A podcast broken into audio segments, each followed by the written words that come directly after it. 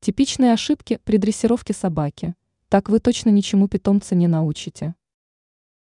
Дрессировка любой собаки – процесс нужный и, более того, необходимый. Многие породы без минимальной дрессировки становятся попросту неуправляемыми, поэтому пренебрегать ей нельзя. Однако есть риск так ничему и не научить животное, особенно совершая типичные для многих хозяев собак ошибки. Недостаточно времени. Дрессировка требует не только усилий со стороны хозяина, но и достаточно большого количества времени. Поэтому если заниматься с собакой по паре минут в день, да еще и нерегулярно, добиться успеха не получится. Непродуманное поощрение.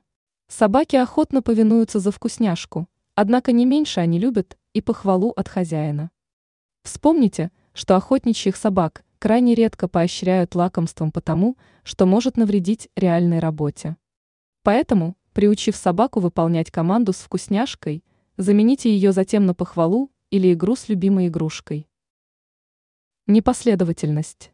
В работе с собакой важно не только уделение ей достаточного времени, но и последовательность действий. Например, если вы не разрешаете питомцу находиться на кровати, но иногда ему это позволяете, это как раз пример непоследовательности.